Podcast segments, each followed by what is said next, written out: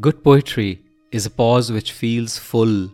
Good poetry finds the fractures inside you and tells you you are not broken. Good poetry wraps the feeling of meaningless inside you and tells you everything which breathes has meaning. This is Sunil Bhandari, and you are listening to Uncut Poetry. And she waited for my call. We can be disinclined to words without falling out of love.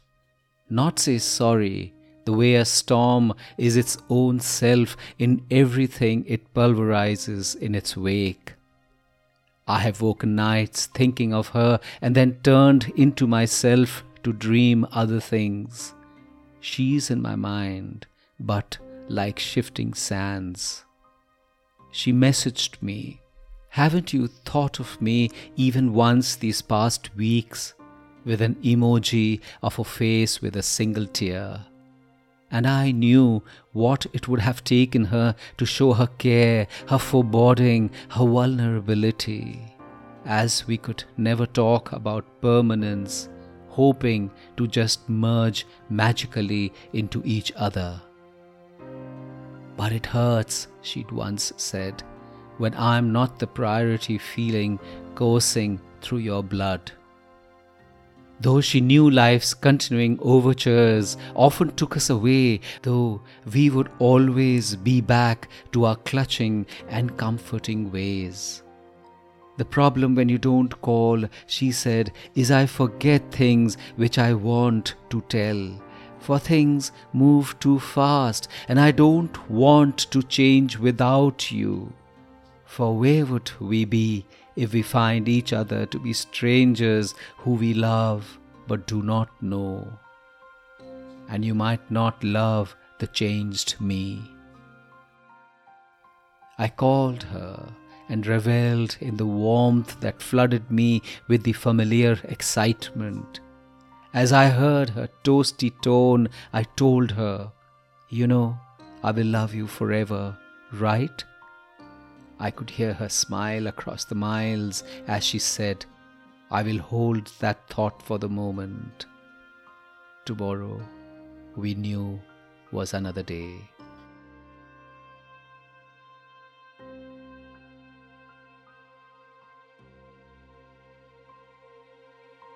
Belonging is a word which fills us up.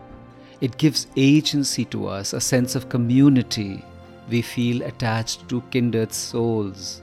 It could be with people who we connect with because of a commonality of interests or service, in which case we would be driftwood, sailing where our proclivities take us.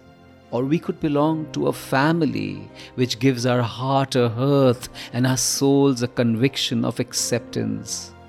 This is where we return even after misbehavior, where our warts are not necessarily ignored but are not put up as premier exhibits. But the belonging to a heart is different than anything else because more than acceptance, there is a sense of fusion where the veins and arteries connect inextricably in ways that after a while one cannot make out the beginnings or the ends. Partners, spouses, lovers, friends, they are worlds, but who individually are separate universes of meaning and worth. They are the ones who go beyond being caregivers they are crucibles. Because in their melting pot, our miscibility is such that though our lives' rhythms might not be determined by them, our inner worlds are.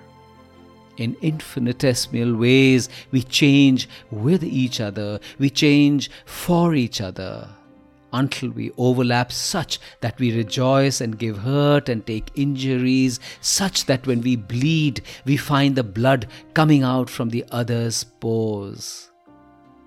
We bloom together and we disintegrate together. We are both the flower and the dust. No, we are not permanent. Nothing in this ageless firmament is. But we are the best till we last. When we belong to a heart, we ironically are our best self, even as we subsume our identity and dignity and are blissful. It is not a euphoric state, but one where our sense of the moment and the truth of evanescence is enhanced by its incomparable and enduring beauty.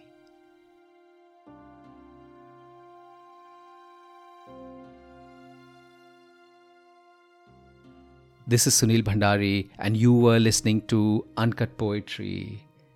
Did you enjoy what you heard? Why don't you leave a rating on Spotify or a comment on Apple Podcasts? And subscribe to Uncut Poetry on Spotify, Apple Podcast, Gaana, Overcast, or anywhere you get your podcasts. And if you loved what you heard, share it with someone you love. See you next week.